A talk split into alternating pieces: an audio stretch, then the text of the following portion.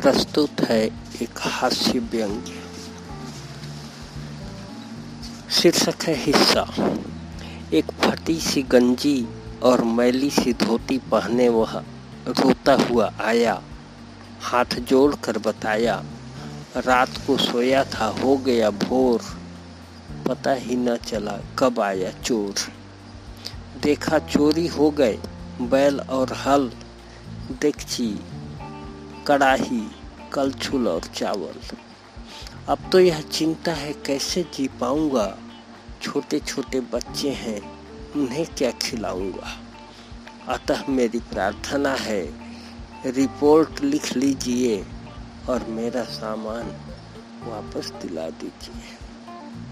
इस पर, पहले तो वे मुँह फाड़ कर हंसे, फिर यह कहते हुए कुर्सी पर धंसे हम रिपोर्ट तो लिख देंगे।